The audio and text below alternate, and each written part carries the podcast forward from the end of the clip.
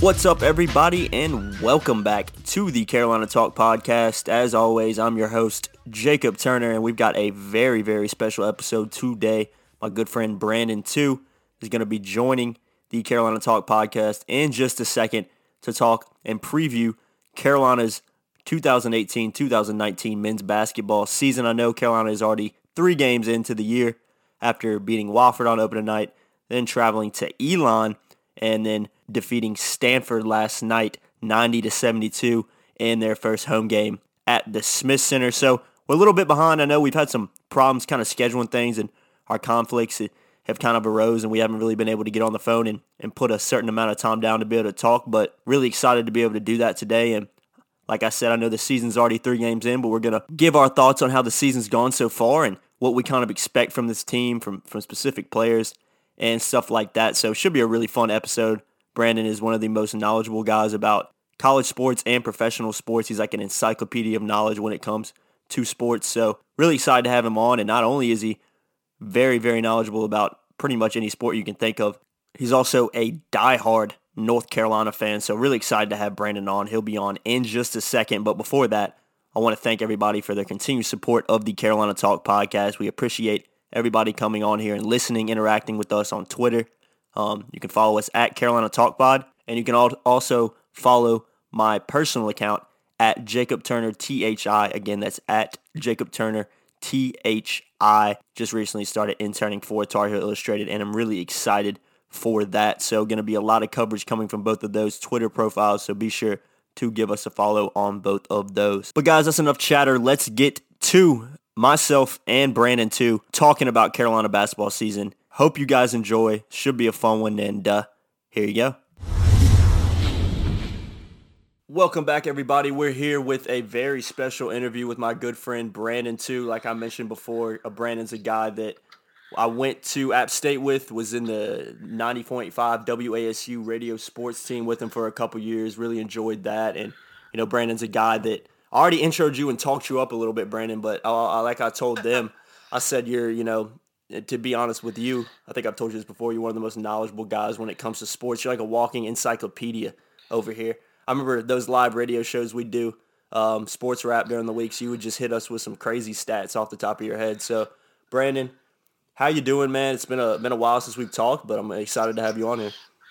Yeah, man, I, I appreciate that intro. Uh, I I like to think that I have a, a vast sports knowledge about a lot of different things, but uh, my bread and butter, I guess, would be college basketball, so I feel like I'm right in my wheelhouse coming on this podcast. And as soon as I heard that you, as soon as you mentioned to me that you were doing a podcast about Carolina and that you were hosting one, I was like, this is perfect for Jake Turner. Mm-hmm. This is this is what he was born to do. And not only that, but you've done a fantastic job with it, dude. I've been there since since day one listening and and I guess retweeting and favoriting all your stuff, and, and you've just done a fantastic job for creating a podcast, you know, for Carolina fans. And yeah, I, I've I've enjoyed it every step of the way. Hey, I appreciate that, Brandon. You know, we, we had a lot of good times up at App, and I know you're you're up there uh, back at. Well, I guess are you in are you in Raleigh right now? Is that where you're located? Uh, I, I'm currently in Cary. Okay, right now, and so. I know you're uh, interning with the David Glenn Show. You know, that's a that's a huge thing for you, man. I know. Um, yeah. David Glenn Show, uh, one of the biggest, if not the biggest, kind of sports radio talk shows in the in the state. And then I know also you were this summer uh, over in Wilson doing a little baseball color commentary and, and play-by-play too. So just tell me a little bit about what you've been uh, doing in the in the sports world uh, over the past year or so. Yeah, man, uh, just uh, just trying to trying to get a, a foot in. I was at I M G College and doing some things there, and then you know just. Came home and, and for a little bit, then went back out to Wilson and uh, covered the Wilson Tobs and uh, and the Coastal Plain League. That was a fantastic experience, and I, I highly recommend if someone loves baseball, just get into one of those those summer college ball leagues and just the, the Woodbat leagues and, and see it, how it, how it is, how the grind is. Because while while it wasn't a whole lot in terms of in terms of money. The the experience was fantastic, and just the ability to, to go on every single – I covered every sing, single inning of that team, and it was just fantastic. And then came back home, and I've been interning with David, just absolutely best, one of the best experiences of my life. That a fantastic show, and and love love that show, and have been listening to that show since I was a little kid. So that's almost a dream of mine, you know, being an intern at, at the David Glenn Show for D G and uh, and Darren. And yeah, it's just been a, a fantastic thing, and then really just um just doing stuff on the side with uh with the thing that me, Greg, and Mitchell started from App as well, Bonafide Media, just doing a little sports stuff on that as well. If someone wants to go check that out, just check it out, our Facebook page and, and whatnot. It's uh, it's really fun stuff that we're doing over there. So, yeah, that's about what I've been doing so far with the, with the sports stuff. But I, I do have to say, my my love, first and foremost, I, I, I mean, I love a lot of different sports. I love App State, everything about App State, uh, App State athletics. But my first love is Carolina basketball, and I, I'm excited to talk about this, man.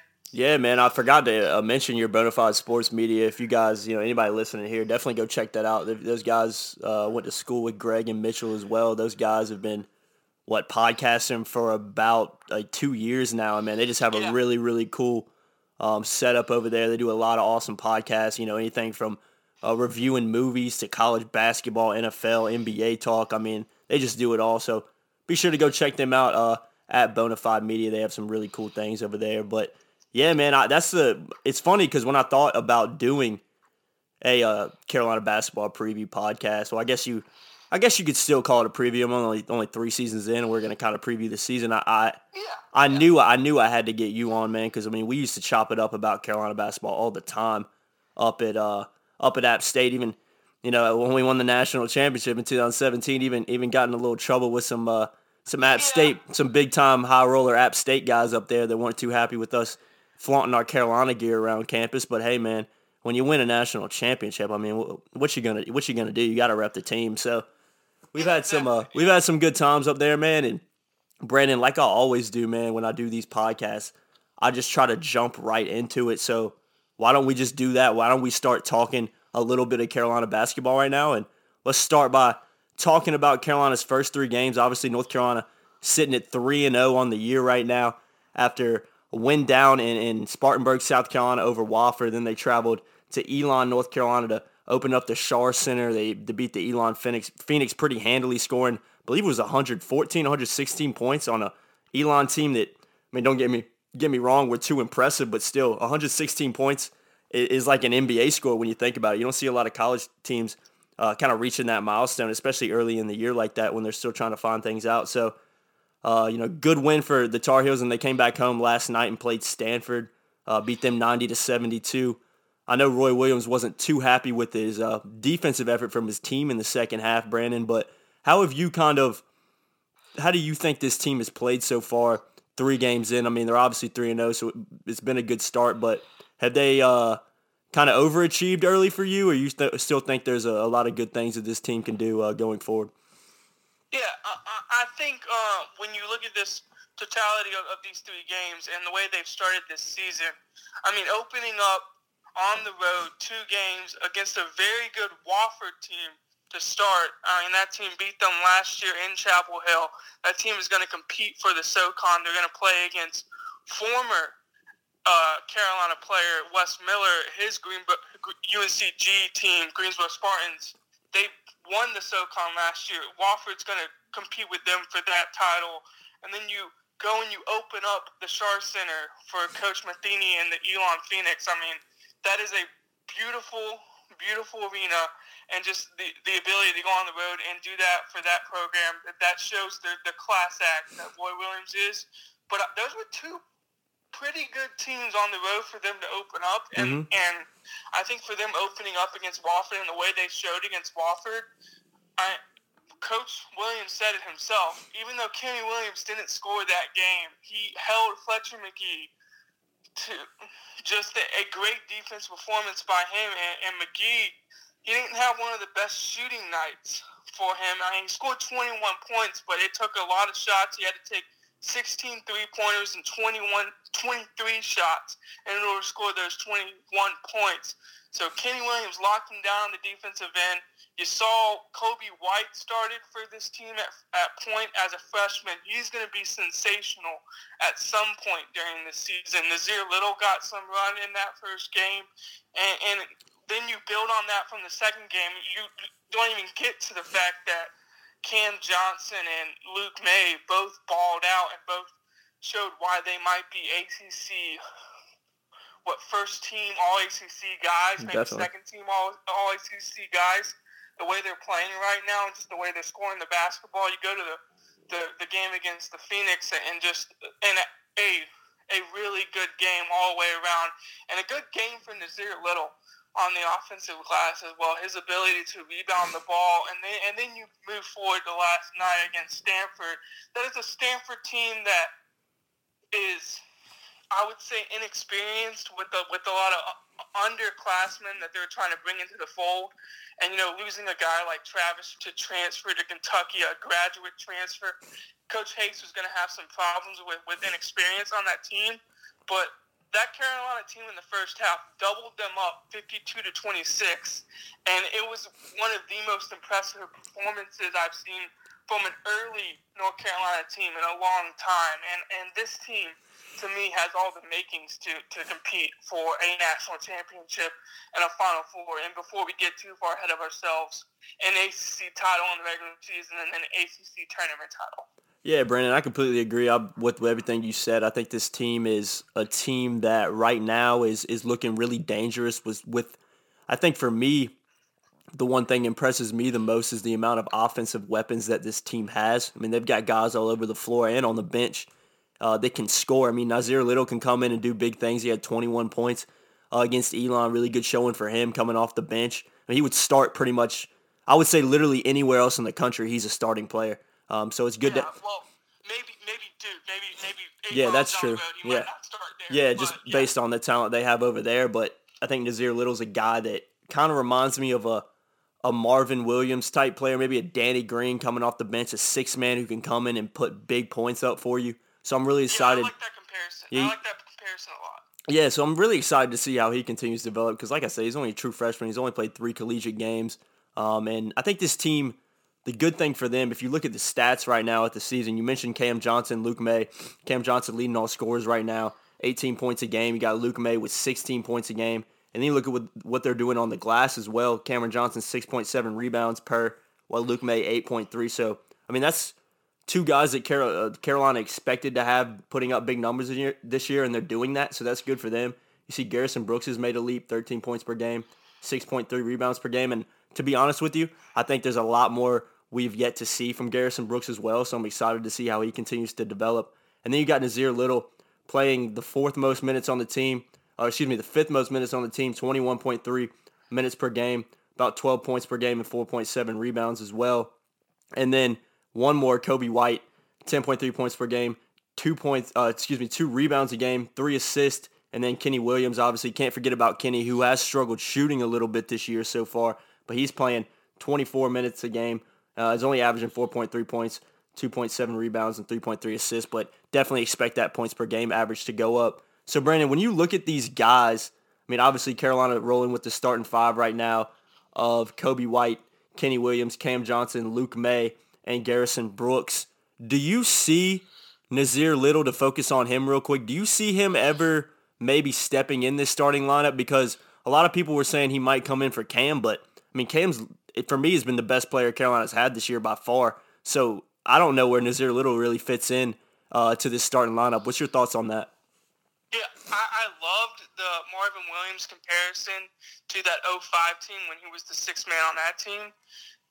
He's so talented. He's so athletic. He is the most athletic person to walk in the doors of Carolina in terms of an N B A prospect since – before Harrison Barnes. I'm, I mean, I'm trying to I'm trying to think of like a guy who's been this athletic. Exactly. I think Marvin and, Williams is he, he yeah, even plays similarly to him. Yeah. Marvin might be the comparison in terms of an N B A body and his ability to, to translate that to the next level. And, and where is Nassir going to fit in on the floor in terms of the starting five? I, you might be right. I don't know if there's really a spot for him to fit in, but I think it's okay for him to.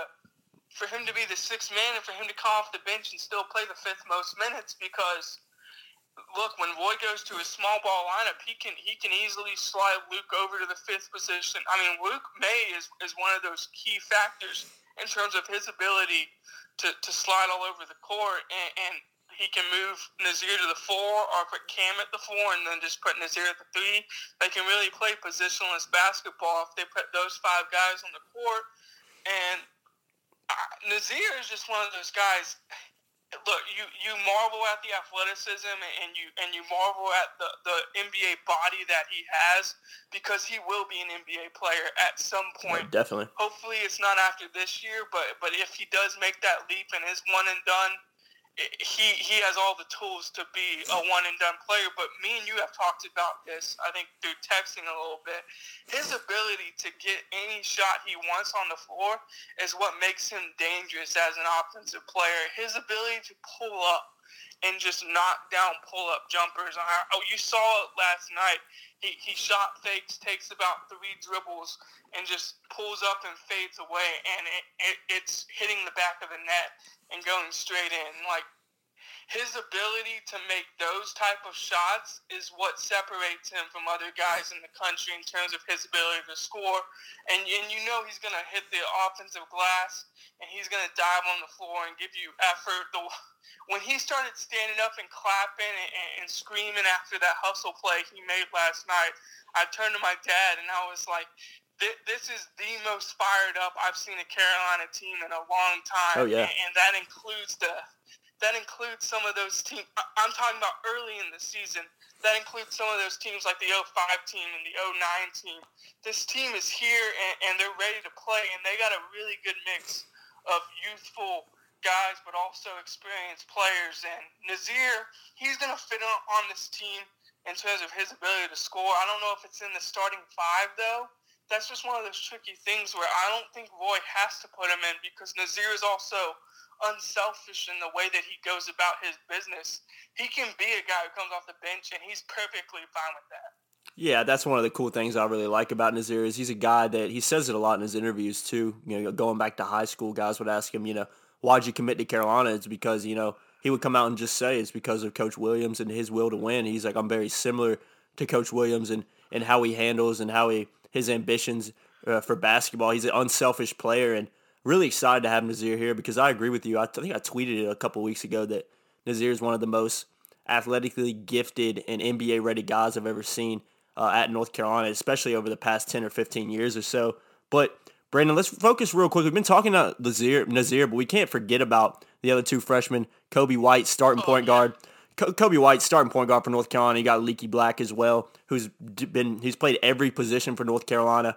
And I think Roy Williams said last night that uh, Leaky's the only guy he's ever coached that he's put him in at five different positions in the first three games. So, um, Coby White for me, obviously everybody knows, or most people should know, leading scorer in North Carolina high school basketball history. He's a guy played his basketball down in Wilson, North Carolina, about forty-five minutes to hour, hour and a half from Chapel Hill. So, Um, Coby White's a guy that can score when he wants to, but he's also, I tweeted this last night as well, he's one of the fastest guys up and down the court that I've seen since Ty Lawson. And I remember Jay Billis saying a similar thing pretty much right after I said that.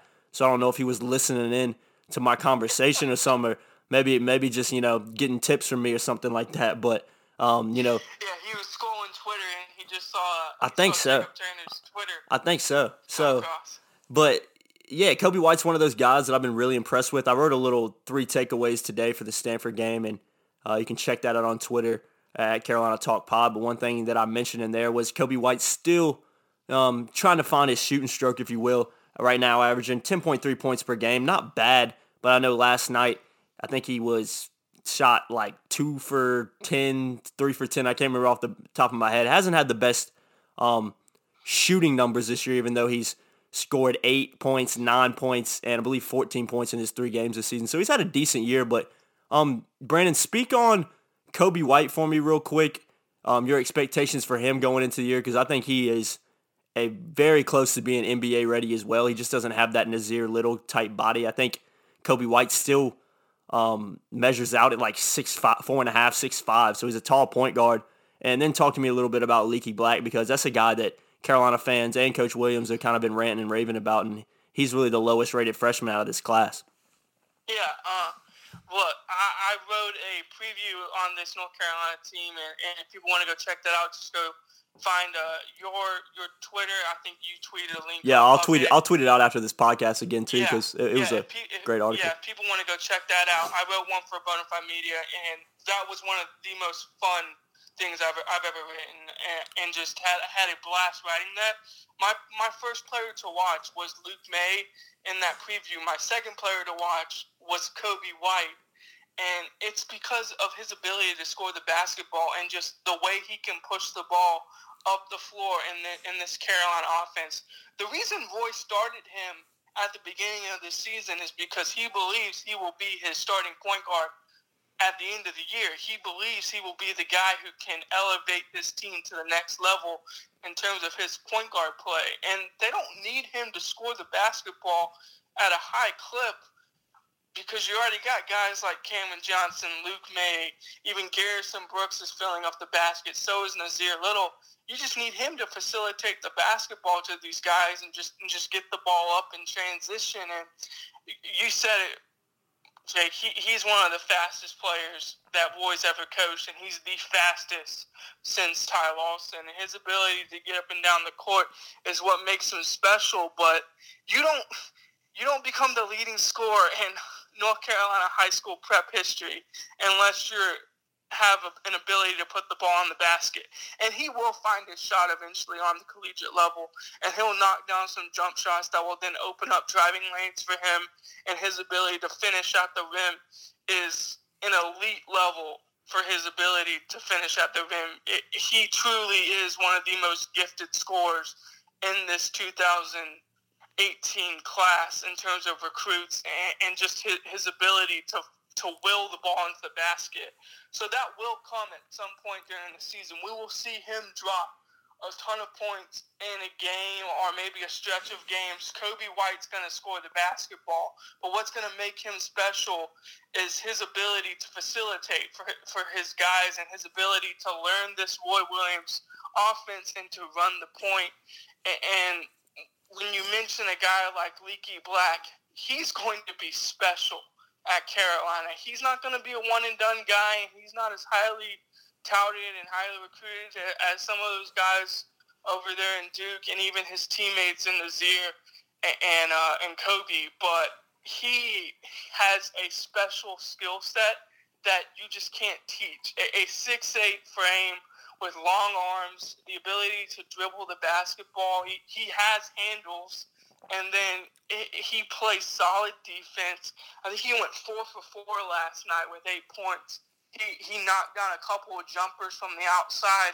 And I watched when I watched most of the games with my dad, I looked over my dad as soon as he knocked down one of the jumpers, and I was just like, oh my gosh, I can't wait for this guy to be here for three or four years.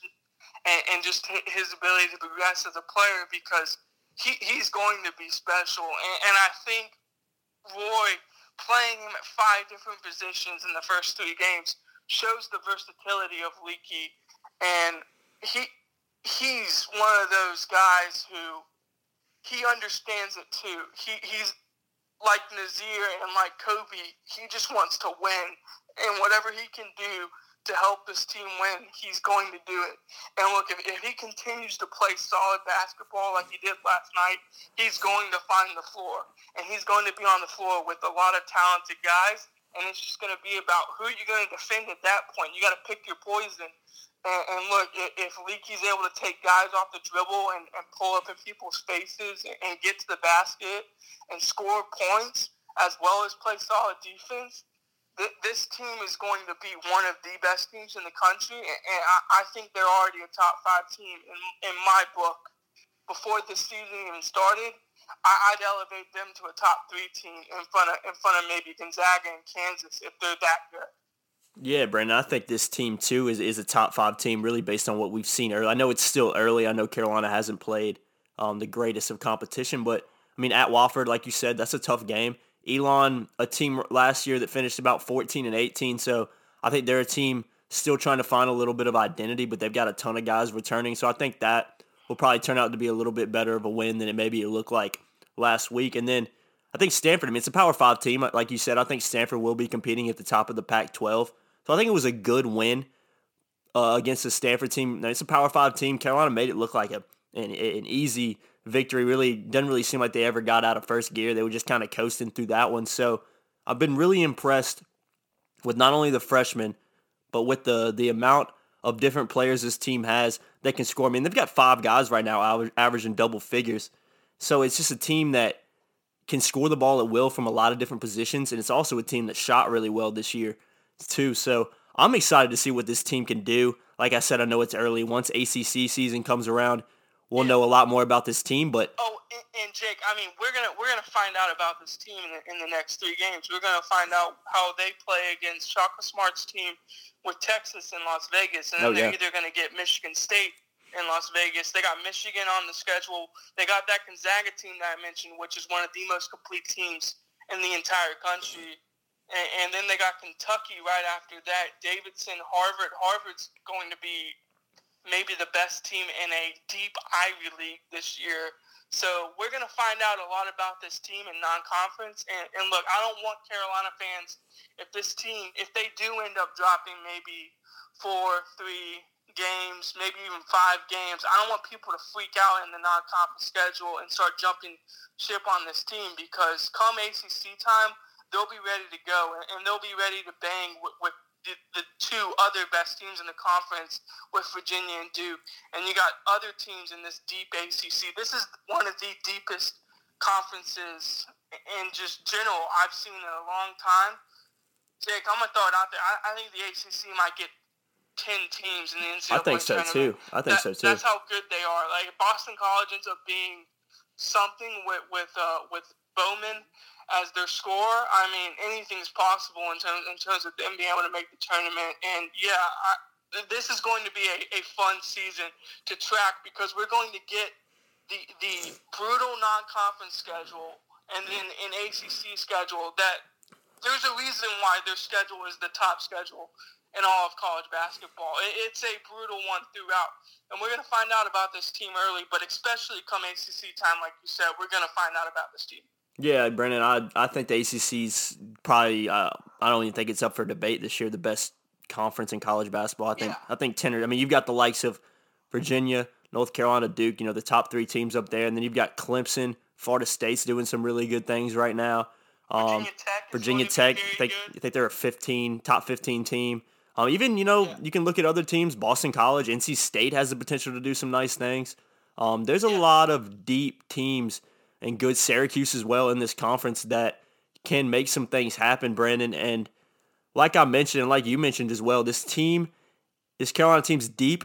They were playing the hardest non-conference schedule in America, and then they have to dive straight into it and play the hardest conference, play in the hardest conference in basketball. So there's no let-offs for this team throughout the season. I think that'll end up benefiting them, you know, come February, come March, when this team is, you know, trying to compete for an A C C title and a, and a national championship, because I definitely think that's a realistic expectation for this team, Brandon. But I want to switch focus right now, and I want to talk about a guy that hasn't put up big stats this year, but a guy I've been impressed with, and I've seen a lot of Carolina fans kind of praising on Twitter as well, and that's Seventh Woods. I know Seventh Woods is a guy that's come Uh, come under a lot of scrutiny at North Carolina. He's, he hasn't been healthy. He was kind of a middle school, eighth grade phenom with his YouTube reel of dunks.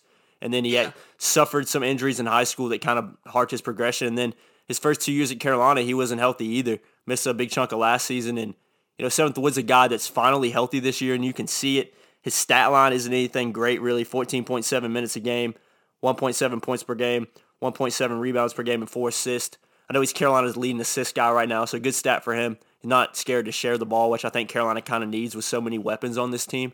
So, Brandon, I really like what Seventh Woods has been doing, even though it's been kind of under the radar.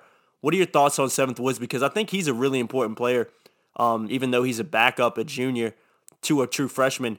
He's going to have to relieve Coby White, because there's going to be some games this year, um, don't get me wrong, that Coby White's going to struggle just being a true freshman. So it's always good to have a guy like Seventh Woods who can kind of come in and steady the ship. And what are your thoughts on Seventh Woods and, and how important he might be for this team? Yeah. Look, Seventh Woods was one of the most athletic guys to walk on U N C's campus. Uh, and just in terms of pure athleticism, And you mentioned his his his uh his early high school mixtape, and it has, I think, over like fifteen million views oh, on yeah. YouTube. It's amazing. I mean, there's a reason why. The, the dude was an athletic freak in terms of his ability to dunk the basketball. But I think he, he's developed into a lot more than, than just that. He'll give us the highlight plays at points during the season. We we saw some of the dunks early in the season. We saw down in the Bahamas he obliterated the rim oh, yeah. against one of those teams. And we're gonna see we're gonna see dunks like that throughout the season. But what what's going to be key for Seventh Woods and for this team is you got to provide solid backup point guard play for Coby White. You're you're completely right. Coby White is going to struggle against some teams. Like let, let's say he struggles against Virginia or Syracuse. Having an experienced guy like Seventh Woods to come in who's been around the system for a while, knows what to run. He'll get guys the ball in position for them to score. He, the fact that he's averaging four assists per game right now with just about one turnover is what is the most impressive thing for me, is just his assist to turnover ratio. Because if he can keep that at a relatively relatively high level, then, you know, it's going to be fun to watch him progress as a point guard. And his ability to find the open man, he doesn't have to score the basketball in this offense. There's already five guys in double figures exactly. in terms of averaging points.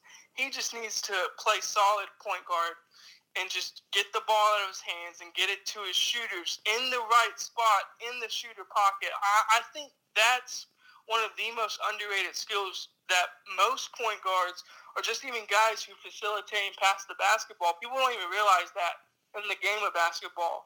Like, you can pass it to the open man and you can throw it to him, but if, if you're throwing it to him a little bit away from his body, wide away from his body, or you're not hitting him in stride on the way to the basket, that could be the difference between getting a shot off under pressure or, or getting an open look.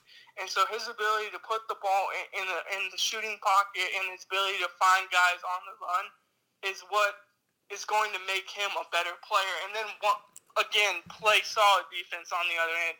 Roy Williams isn't going to put you in the game if you're, if you're not going to play defense, if you're not going to strap on that side of the ball. So he, he's got to lock down defensively and do his thing, but, but he's also just got to take care of the basketball and push when he needs to push with that backup unit. I really like him and, and Brandon Robinson coming off the bench. I think those guys can add a level of – of energy to the team when, when those two come off the bench. And, and look, the sky's the limit for this team if Seventh Woods is able to elevate his game to another level in terms of being able to take care of basketball. Yeah, yeah, I think Seventh Woods is a guy that, like I mentioned, has got some a little bit of unfair criticism. I mean, it's it's so tough. You don't hear a lot about his injuries, but it's so tough to come in yeah. to a university like North Carolina, high expectations when you're injured for two years. And, you know, the fact that he's healthy, I think we're starting to kind of reap the benefits of a of not only a healthy Seventh Woods, but a confident Seventh Woods, because confidence has been a thing that he's talked about openly in the media, you know, having to get over some mental issues and stuff like that with the criticism he's been under. But, you know, Seventh Woods is a guy that, like you said, if he can continue to develop and take care of the basketball, not only is he going to be a good player, but he's going to play a ton of minutes for North Carolina because, like Roy Williams says, it's easy to be a point guard for Carolina. All I ask you to do is not turn the ball over and stay and stay in front of your man. And, you know, I remember when he said that, I was like, well, shoot, I could maybe play at Carolina. But then I realized I was five eight and slow. So well, no- yeah, and, and then you realize that the task he, he puts under his point guards exactly. with, with them having to push the basketball up the court and having to run. But, I mean, you're right. It, it, it's it's a simplistic approach to that position for, for his guys. Is share the basketball and stay in front of your man. And, and look, you can play Coby and Seventh at the same time if you want. Coby can play off the ball. Oh, yeah. White's going to have no problem scoring the basketball at some point in, in his college career. And it's probably going to come this season, his ability to score the basketball. You can easily play him off ball and just have Seventh Woods and him on the court. I mean, you're obviously taking another guy off the court, but look, if they get in foul trouble and, and you'd rather not go to Sterling Manley or you, or you'd rather not go to, I don't know, Andrew Playtech, you can definitely go to Seventh Woods and, and, and Coby White at the same time. And, and look, the ability of these bench guys to play some key minutes, we saw it last night. Roy was not happy with his team at one point, and he did his patented, you know, line change, brought in all five guys, and was like, "Get on the bench. I don't, I don't want to talk to y'all. I don't want to look at y'all for the next like three or four minutes." I love when that he does was, that. Yeah, yeah. I mean, I do too. I, I think it's one. I think it's one of the best things I, I remember from my childhood. It's just Roy Williams doing that, and, and you know, I. It, it's it's always funny to me because he'll he'll cross his arms and, and he'll stand over there by. by the scores table, and he won't even look at look at those five guys. He subbed out the the five uh the five bench players for the five starters last night. And, and look, there's going to be a point in the season where he subs out the five starters for the bench guys, mm-hmm. and the bench guys are going to have to play well. Andrew, Andrew Playtek's going to have to play well at some point during the season. So is Brandon Robinson. So is Sterling Manley. Uh, I, this team is deep too. This team can play a lot of guys. And last year, I don't know if you could say that. I don't know if you could say they could play nine or ten guys. This year, they can play nine or ten and, and be competitive in the A C C, one of the best conferences in basketball. Oh, yeah. They're, they're a deep team. They're one of the deepest Carolina teams I've seen in a long time. And that, for me, that mixture of that youthful talent and also older guys that are really not only experienced, but they're also good leaders and really talented. And, Brandon, I gotta we got to touch on them real quick because we've kind of talked about the underclassmen. We talked about the point guard position a little bit, talked about a couple bench guys, but can't forget about the three seniors, Cam Johnson, Luke Maye, and Kenny Williams. Let's start with Luke Maye. Brandon, have you ever seen a story like Luke Maye in college basketball coming from a walk-on, a guy that nobody really recruited, and turning into a preseason, you know, All-American and a chance, if he does that, to have his jersey hanging in the rafters at Carolina? Have you ever seen a story like that in, in all really maybe of college basketball? I mean, I don't think it's ever happened at Carolina that I can remember, but I don't remember it really ever happening anywhere else in the country. Yeah, I don't, I can't really think of of a, a player who's done what Luke Maye has. And, yeah, he got that preferred walk-on spot, and I don't think he actually ever sat on the bench as a walk-on. Very quickly, Roy Williams realized he, he had to be a scholarship player. But, you know, circumstances, he was recruited as a walk-on. But I don't think we need to get it twisted that Luke Maye could have gone to a lot of mid-major programs in the country. I think Charlotte was on a short list of teams he could have gone to. Imagine if he had gone to U N C Charlotte. Oh, my and God. Just the damage he would have done as a mid-major player. Like, we're talking about Mike Dom and, and Fletcher Magee and, and um, Chris Clemens. Chris Clemens is on a different level in terms of his ability to score as a mid-major player. But Luke Maye would have been one of the best mid-major players in all of college basketball if he had gone to one of those universities. But he decided to go to Carolina. He decided to be a walk-on. He decided to pay his way his first year. And hats off to him for, you know, making that decision and wanting to stick it out. He knew the type of talent that he had, but he also knew that he had developed, he had to develop his game. And he's a guy who's been in the gym working on his shot, working on his ability to score from all three levels. I, I think I saw a stat somewhere where where Luke on post-ups last year scored forty-five percent of the time. On on pull-ups and mid-range, he scored fifty-five percent of the time.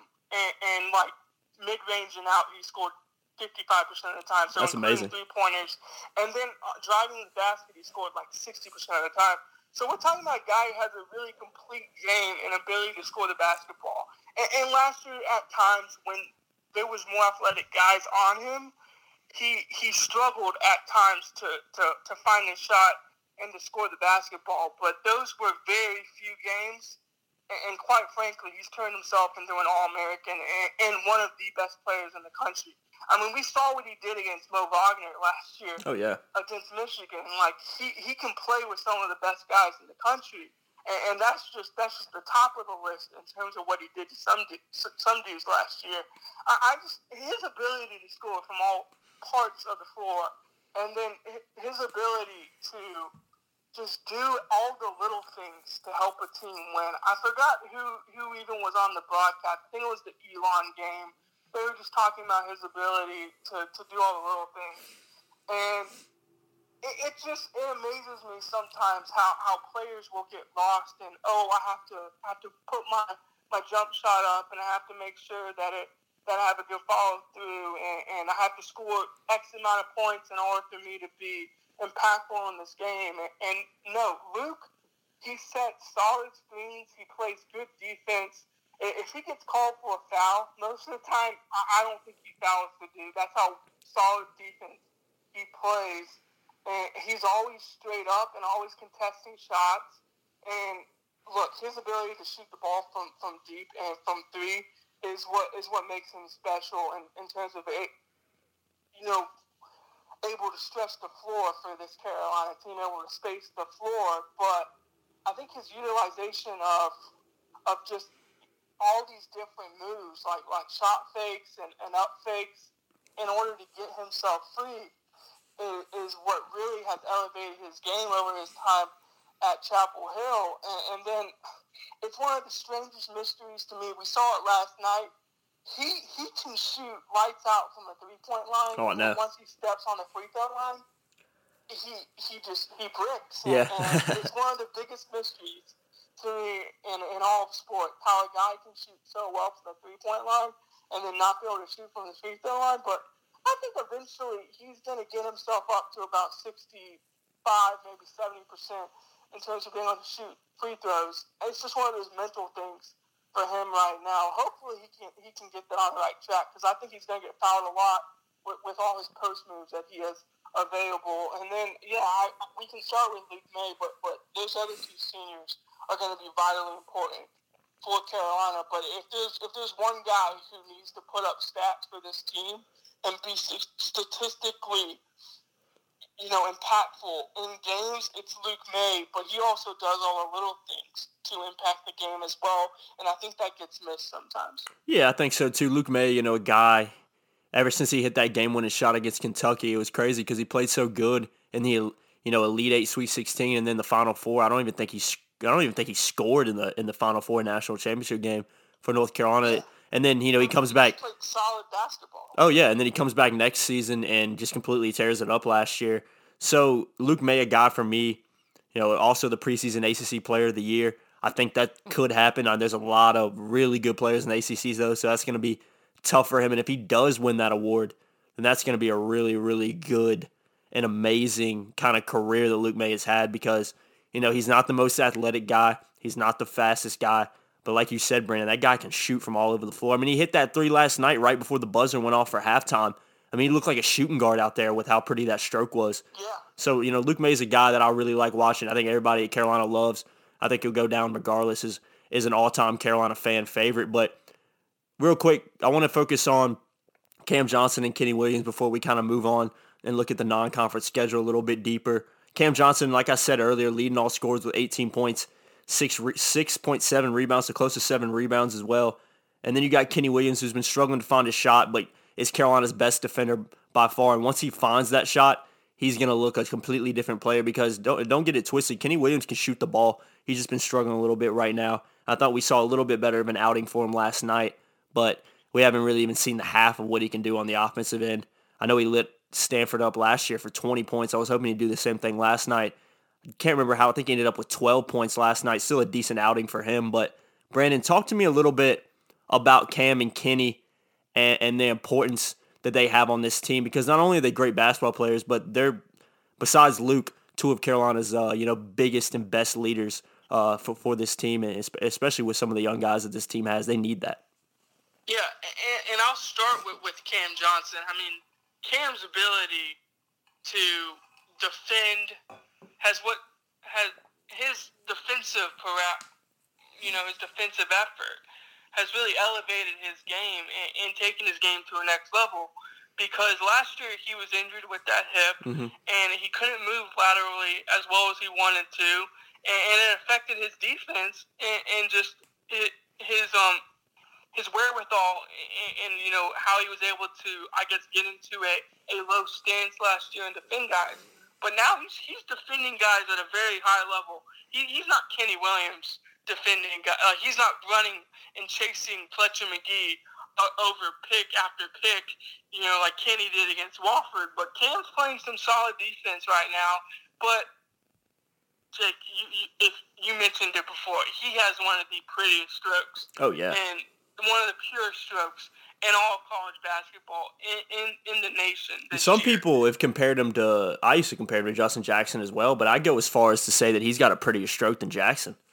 Yeah, no, well, yeah, I think he does too. I mean, when the way he's shooting the ball right now, the ball's coming off his hand and it's rotating and and the its arc and the way it looks in the air, you think it's going in every single time it leaves his hand. Like, that's how great he's shooting right now. And, and people forget coming into this year, he was a guy who mainly shot the ball from, from three-point range.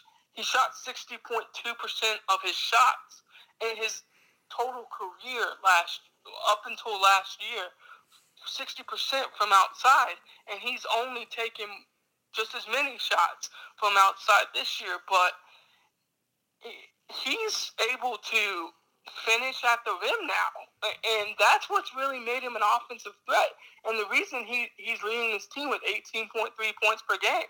I mean, he's if he's not getting all the way to the rim and putting the ball on the backboard, he hit a couple of floaters last night that I was sitting there thinking, well, God, it was almost the the dag dumb, like, yeah. like the Roy, the Roy, you know, uh-huh. exclamation, like, how can you guard this guy? Like, dag dumb, like, what, what are we supposed to do? Like, like you, you you close out on a three, he just blows by you, goes to the rim, and puts the ball on the backboard. And, oh, if you got a guy who steps in front of him and cuts him off, he's just going to find the open man with a with a bounce pass, or he's going to float the ball up in the air. Like, his floater's not as pretty as Justin Jackson's. Or Justin Jackson's floater was, like, on a different level. Oh, yeah. But Cam Johnson, you able to add that floater to his game, I'm, I'm guessing he, he, he got some tips from Justin Jackson, because I haven't really seen that floater up until now.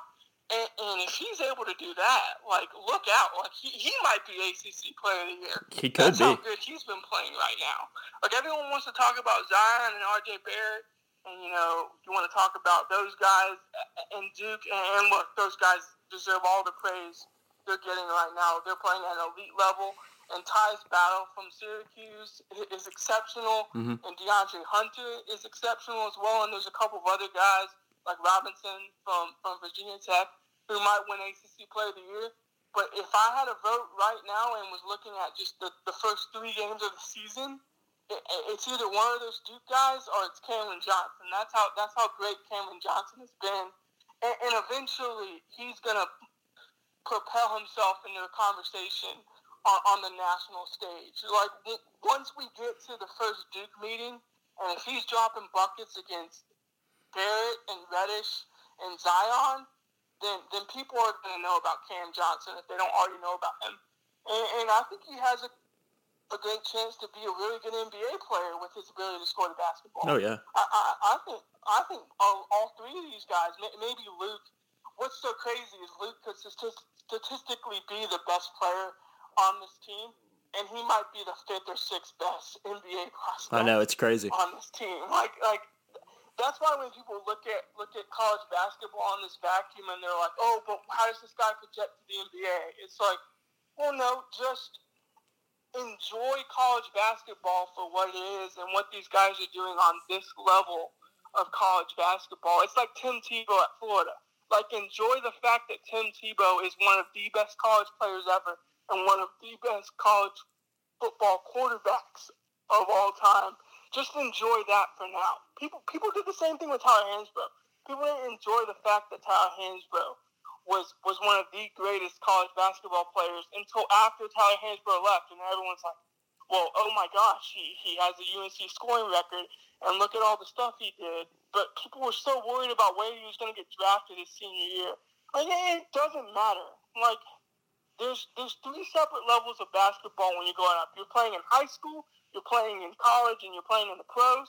And if you can dominate at the college level, you're obviously doing something right. And right now, Cam Johnson and Luke Maye are dominating at the college level in terms of their ability to score the basketball. Yeah, I agree. I think Cam Johnson's a guy that does have a lot of potential to be a good player at the N B A level because of his ability to score the ball and his length. I mean, I saw him at the – I passed him at the Carolina-Pittsburgh football game earlier this year. And, Brandon, that kid is huge, man. His wingspan and his height, I, I passed him, and I'm I'm I'm a, I'm a short guy, but – I mean, I was looking at him and I was like, how does anybody guard him in the country? Like, well, what? He's six eight. He's six eight, and what, his wingspan's probably close to seven. Oh, yeah, one hundred percent. He's a lengthy yeah. guy, and he's also athletic. You know, he's not super athletic like a Nassir or anything, but he's he can, with that healthy hip, he can get to the basket. He can make these little touch passes. I remember him doing that a couple of times against Wofford, and he just looks really, really confident this year. And you, I mean, he had a good year last year. He had an okay year last year by all means. I mean, he scored about twelve points a game, I believe, about five rebounds a game, but he wasn't healthy, and you can automatically see it in spurts this year when he'll just take guys and go to the baseline, which he wouldn't be able to do comfortably last year. So it's really good to see Cam back healthy. And then we can't forget about Kenny. Kenny, a guy that struggled to score the ball by right now, but I know you'd agree. Uh, and uh, Co- Coach Roy Williams said the same thing. He's he's North Carolina's best defender. I know he said in the press conference last night, he was like, I'd love for Kenny Williams to be able to, to shoot the ball. But, guys, he's he's going to play every single minute for me because of his ability to defend. And they're, Carolina's really going to need that when they start playing, you know, teams like Michigan, Michigan State, Gonzaga, Kentucky, Texas. They're going to need guys like that that can defend some of the best players in the country, even Duke as well. So yeah. t- talk to me a little I'm, bit about Kenny Williams, Brandon. Yeah, look, Kenny, people are, are going to talk about the fact that he just scored twelve points last night. And he kind of effectively in this, this long stretch of not being able to put the ball in the basket. And, and he shot the ball okay last night. It wasn't it wasn't fantastic. It, I don't think it was it was Kenny Williams level of shooting. I, I'm trying to look at the stats right now. I, he, he went four of six and two of three from three. So yeah, you know, actually, yeah, it was it was up to what Kenny is capable of doing. Oh, yeah. Scoring twelve points off of off of six shots. I mean, that's what. He's going to make shots. He he is one of those D and three guys.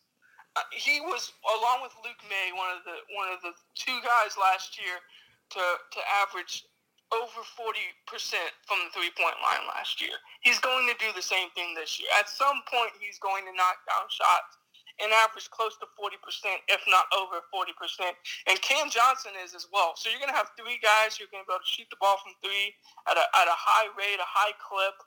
And it's going to space the floor for other guys to attack the basket.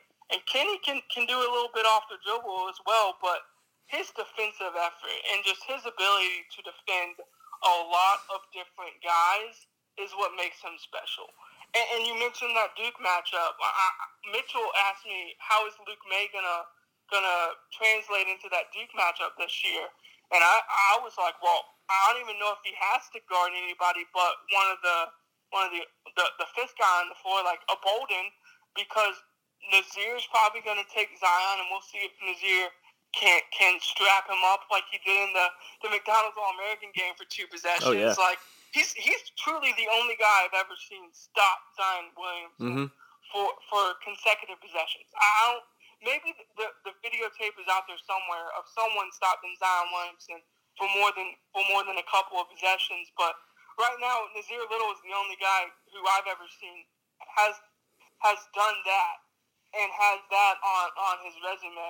So he'll probably end up taking Zion, and then and then what? You put Kenny Williams and R J or Cam Reddish, and you're like, go ahead and defend them. And, and the same thing throughout other teams in the A C C. Like, it's going to be fun to watch Kenny Williams match up with a lot of outstanding scorers in this A C C, and if he's able to challenge DeAndre Hunter for A C C Defensive Player of the Year, because Hunter Hunter is an elite level defender. Like, next level, he'll be one of the best defenders in the N B A at some point when he when he ends up making that jump. Kenny, while he, he might not be as physically gifted as Hunter, can stay in front of his man and, and, and lock down defensively better than anybody else in the country. Like, Kenny's ability to defend Is is why, as Roy said, he's going to play him a lot this year. But I don't think people need to worry about Kenny's stroke, because I think his freshman year, people were, were asking those questions. Well, when when's this when's this three point shot gonna fall? When when is he gonna you know show that he's one of the best shooters in the country? And, and we saw it last year. We saw him in in him able to knock down shots last year, and he's gonna do the same thing this year. Like, last night was only the beginning to what Kenny Williams is going to do on the offensive end.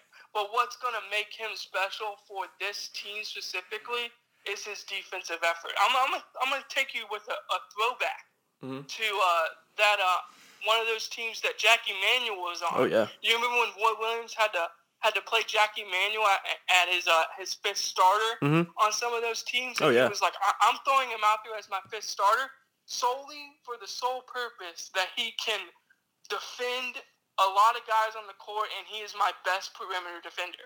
And, and Kenny Williams is going to do the same thing. He's going to be on the court a lot because he's able to defend guys.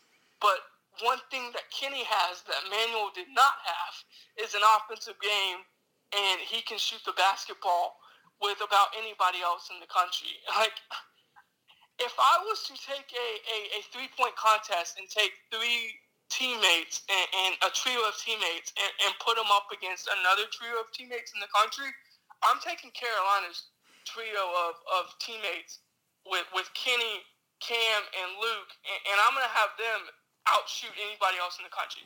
I agree. I completely agree. I think this team, that's what I really like about this team, Brandon, is the fact that their three best scorers, you would think, and then you're not even talking about Coby White and Nassir Little, your three best scorers on paper should be this season your three seniors.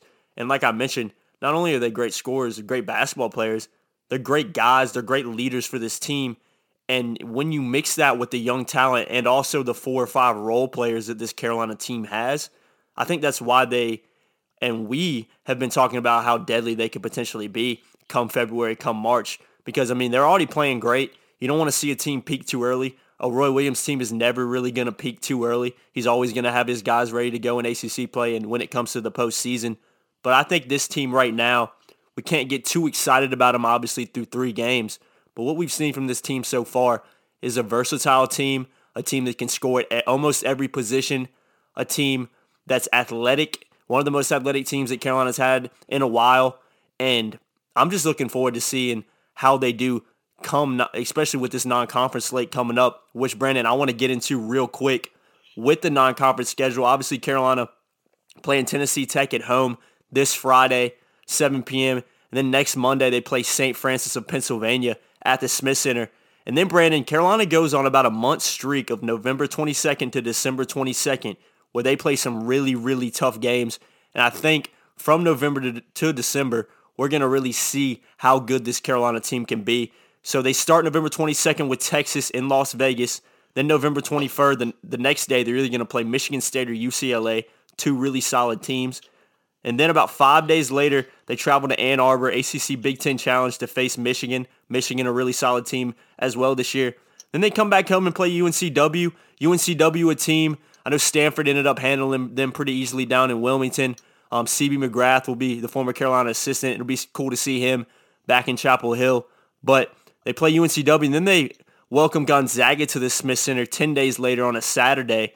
And then that final game in that tough stretch really coming up against Kentucky in Chicago, neutral site, playing at the at the Bulls Arena on December twenty-second. That'll be a primetime matchup between the Tar Heels and Wildcats, Brandon. So what do you think, looking at that month, month or so slate of tough games, not only at home but on the road, how are you feeling about the, this team's chances of coming out? What do you think maybe their record will be through those six games? Do you think they come out maybe five hundred through that? Or do you think they completely tear it up, maybe lose no games, or maybe just come away with one loss? Because I think one or two losses in that stretch is really good, and coming out undefeated is just simply amazing. If Carolina can come out undefeated, really going into that Davidson game on December twenty-ninth, this team is going to be talked about a whole lot more than they're even being talked about right now.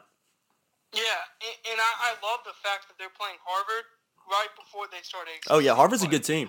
I, I think that that will get them an edge that will be like, oh, we have to wake up for this Harvard game. We have to be ready for, for this Harvard team before we, we go to Pittsburgh and, and N C State start A C C play. And, and, and that's that's a nice scheduling move by, by Roy to get Harvard on, on the schedule right before A C C play. But if you're talking about that six, those are six games, that six-game stretch, uh, look, I think they can go undefeated. Like, the way we've seen this team play right now, it, there, there's no doubt in my mind that this team could, could beat everybody in front of them. Now, Texas, we'll see if they're a tournament team. I, I think they are. Um, look, Shaka Smart, I, I don't I don't know what he's really doing down in Texas.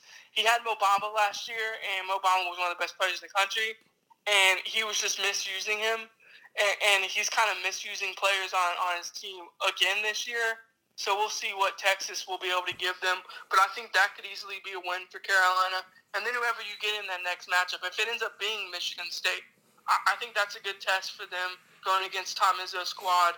And look, the only game that really sca- scares me on, on the schedule is obviously the Gonzaga game and then the Kentucky game in Chicago and at Michigan. Michigan...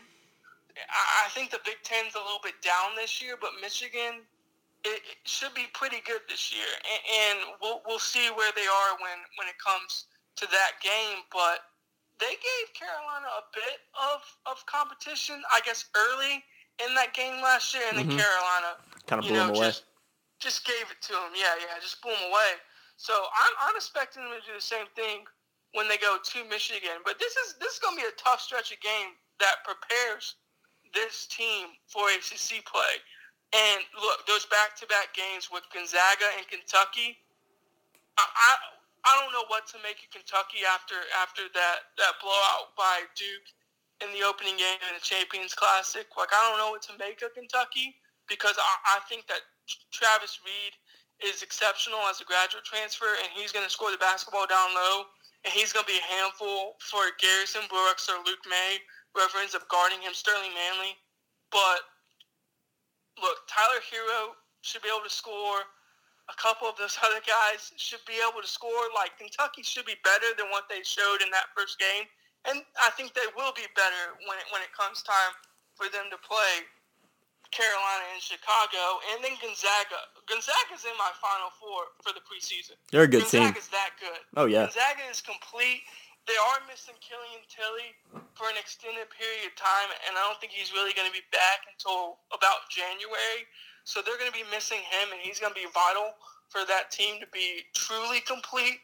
But if I had to put complete teams in terms of newcomers and senior leadership and just an overall look of a team, you got Carolina, who I think might be the most complete team in the country in terms of their experience and their youth and just the overall look of the team and the way the team fits. And then you got Gonzaga. Like, Gonzaga is, is really complete. So is Nevada, and so is so is Virginia. Like, Virginia is one of the most complete teams in oh, the yeah. country. So that Gonzaga game is going to be a fun game. And the fact that Gonzaga, who has to schedule tough opponents, that Mark Few said, I have to schedule tough opponents, and I'm going to schedule Carolina on the road, says something about him in his program, saying, yeah, we want that rematch of that title game. Like, we, we want to go to your place and see if we can beat you. I, full respect to them for scheduling that game and for getting that game done, because I, I think it's going to make both teams better, and it's almost going to be a, a benchmark of where both teams are. Because, quite frankly, that, that could be a Final Four preview. Yeah, I think That's so, how too. Good those two teams are. And, and yeah, obviously, Duke's going to be special this year. But I think that Gonzaga game and the Kentucky game prepare you for a team like Duke and Virginia later on in the season, you know, to really test your mettle against two of the best teams in the country. And, and, and Jake, when we get to – I guess I'll be on midway through the season oh, yeah. before A C C play starts, or, or right as A C C play starting. Whenever we get to the point where it's the first Duke and Carolina matchup this year, like, I've never been more excited for a Duke-Carolina matchup it's gonna than be a I good am one. This year. I'm always jacked up for that matchup. Don't get me wrong. Like, I always want to beat Duke.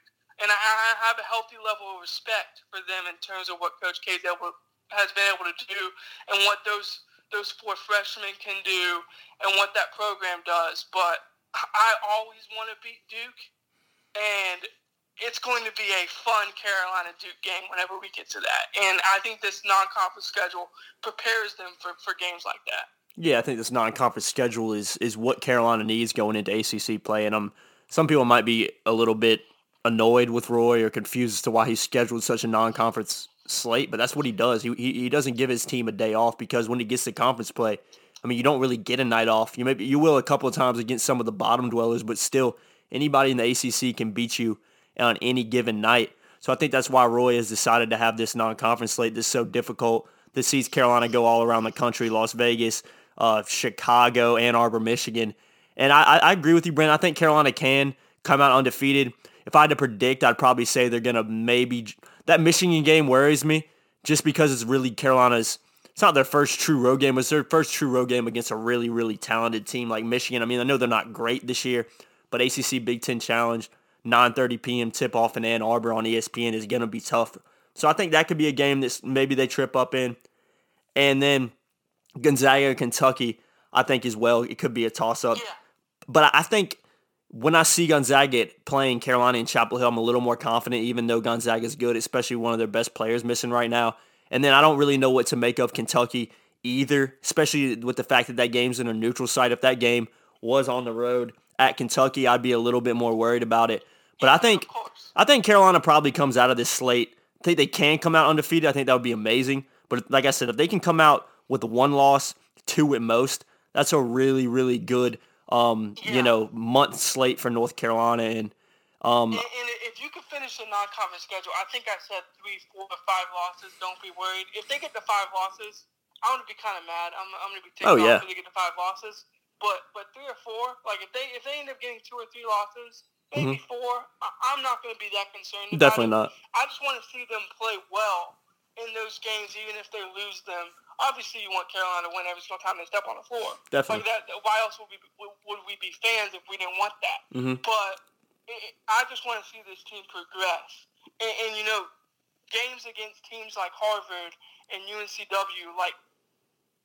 Luke Maye and Garrison Brooks and Sterling Manley, those those three guys down low are going to see what they're made of when they play against a guy like Devontae Kaycock. Mm-hmm. Devontae Kaycock is one of the best low-post players in the entire country, playing for U N C W and, C- and C B McGrath. And, and it, how are they going to be able to handle him? I would love to see Roy kind of let them play Kaycock one-on-one and just see if they can guard Kaycock. If, mm-hmm. if you can guard him, then let's say in a, in a first round and second round matchup at the N C double A tournament, you're able to guard the big man down low one-on-one. You're not leaving shooters open. You're not leaving guys open in, in an N C double A tournament matchup. I think that's important. That's an important measuring stick for this team is, is those guys' ability to defend guys like that. Or we'll see where, where Kenny Williams is as a defender, or even Cam Johnson when they're put on Kellen Grady at Davidson. You know, Davidson has two twenty-point scorers right now, and one of them is the best, one of the best scorers in the country, Kellen Grady. Like, people are talking about Kellen Grady being like almost Steph Curry-esque. Mm-hmm. Like he, he he's not he's not that great, but but he he's exceptional in terms of ability to shoot the basketball and, and, and put the ball in the basket. And so it's going to be another benchmark for, for guys on this team. And then that, of course, Harvard and, and those Ivy Leaguers, and, and just they play solid basketball all the time, and, and they're going to be one of the class teams in the Ivy League this year. Like, the Ivy League is probably four or five teams deep. Like, I would love to see the Ivy League get three teams in the N C double A. That'd be crazy. This year. Like, that's how that's how good the Ivy League is this year, and, and Harvard's probably the best team in it. So I can't wait to see them play against some of those teams while also going against the Michigans, the Texases, the, the Kentuckys, the Gonzagas of the world. Yeah, Brandon, I completely agree. It's going to be – I want to get you on, like you mentioned a couple moments ago, I want to get you on uh, probably two or three more Carolina basketball podcasts. I haven't even run this by you yet, we, a little bit, but I want to get you on a, a podcast going into A C C play, so really after that six-game stretch, maybe yeah. before the Davidson game or, or after the Harvard game, right before Carolina goes into A C C. We talk about what we kind of expect going into A C C play. Then I'll get you back on. Um, maybe right before the A C C tournament. Then maybe I would like to have at least one or two more after that. Hopefully we'll be talking late in March about a Carolina National Championship, definitely one after the season. But, yeah, exactly. And this maybe, is a fantastic team. Yeah, this, this is a really good team. And then maybe having a – yeah, they've got all the makings to, to win a national championship. I completely agree with that. And then maybe getting you on um, before the A C C tournament as well to kind of talk through some things and what we can expect from this team going into March Madness, because hopefully, like we said, they can make a deep run in the N C double A tournament, Brandon. But and, and Jake, I, I was going to get this from a, from a fan perspective. Mm-hmm. I mean, I'm sure people people can um can comment on this as well. But how much stock are we putting into the A C C regular season? Because I know Roy loves to win the A C C regular season, and it almost feels like he could care less about the the A C C tournament. Like, the A C C tournament is really an afterthought for him. Like, it's great if they win it, and he loves it if they win it. But it's almost an afterthought for him. He wants he, he locks in to the A C C regular season, and he wants A C C regular season titles. So how important is it for this team as a fan for them to win the A C C regular season title against teams like Virginia and Duke, and, and, and you know, beat teams like Syracuse when they need to, and even other teams in the conference? Just how important is it for them to win the A C C regular season title? Because I put a whole lot of stock into that. I think if they were to go through this gauntlet of the A C C and win the regular season title, that says something about about this team. Yeah, Brandon, I agree. I think I'm kind of like you and kind of like with what Roy always kind of says. I'm more of a guy that I could kind of care less about the A C C tournament. It's cool to win it, but it, it speaks to me more when you can come out of a regular season playing that many games and being the best team through that. I think that speaks more about your team and, and is a higher – a uh, grade or a high, higher way of valuing how good a team is when they can come through A C C play, playing two, three games a week, hard games in the A C C as well. Like I say, you don't really get a lot of let-offs.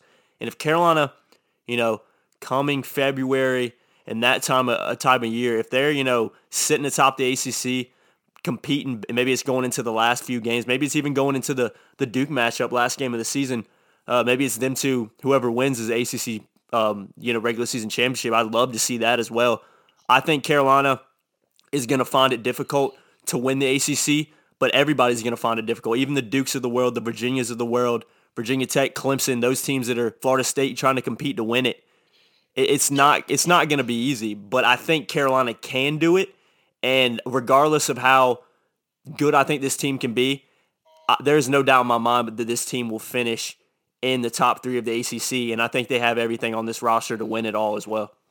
Yeah, and, and I, th- I think that's a that's a pretty good benchmark for this team. If they're able to stay within that top three and, and, and be around that range in the A C C going into the tournament, that's going to be huge for them. But I've also said it as a kind of a prediction for this season, the A C C is so good that they might get nine, eight, ten teams in, but they're also going to get two one seeds and a two seed. That's how good this, this this conference is right now. I think whoever ends up being third out of Duke, Virginia, North Carolina is going to be a, a two seed.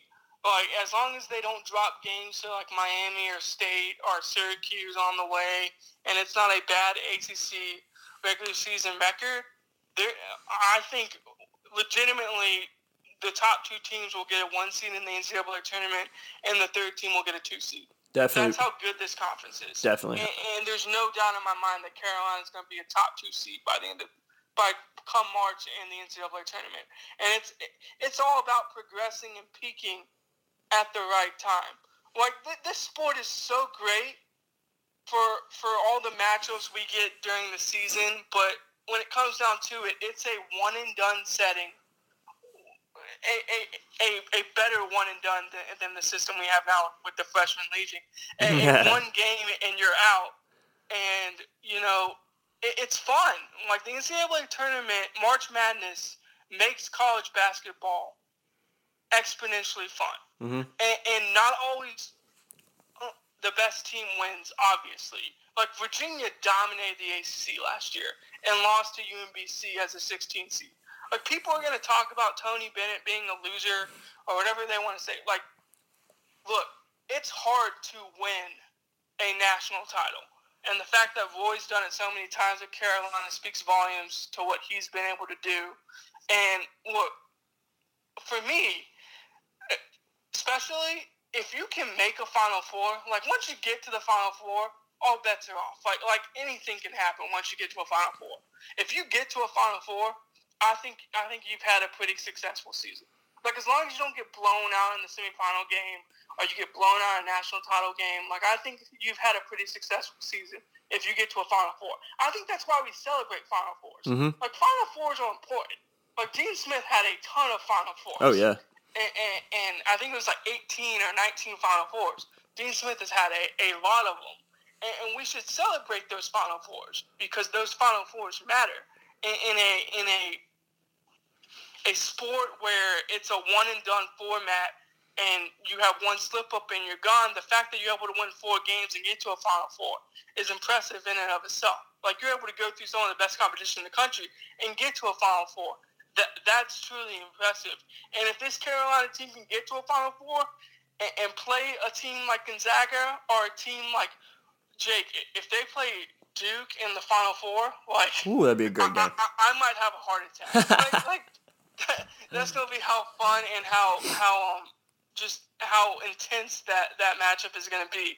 If if they're able to play one of those teams in the Final Four, I, it's gonna be pretty special this year. If they're just able to make it to a Final Four, and all bets are off after that. But they have all the makings to actually win a national title. But I think a Final Four is is truly where fans need to look at for this team and their ceiling this year. Yeah, Brandon, I, I completely agree. I'm on the same boat as you, and I think we I think what we've talked about today on this podcast has been really good. And since we got a couple more podcasts coming up here, middle of the season, end of the season, I think we should just wrap it up there, Brandon. I do have one more question for you, um, just before we end it. Come the next podcast, you know, around the Harvard and Davidson game, right between A C C play, um, who do you think will be Carolina's leading scorer and, and the most um, important player on this team going into A C C play, if you had to predict one right now? Ooh, uh, their leading scorer, if Cam Johnson keeps shooting the way he's shooting right now, he, he's going to be their leading scorer. And, and I think Luke Maye will have a chance to average double by the end of the year, the way he did last year. He's going to be able to grab enough rebounds. He was one of the best rebounders in the country last year.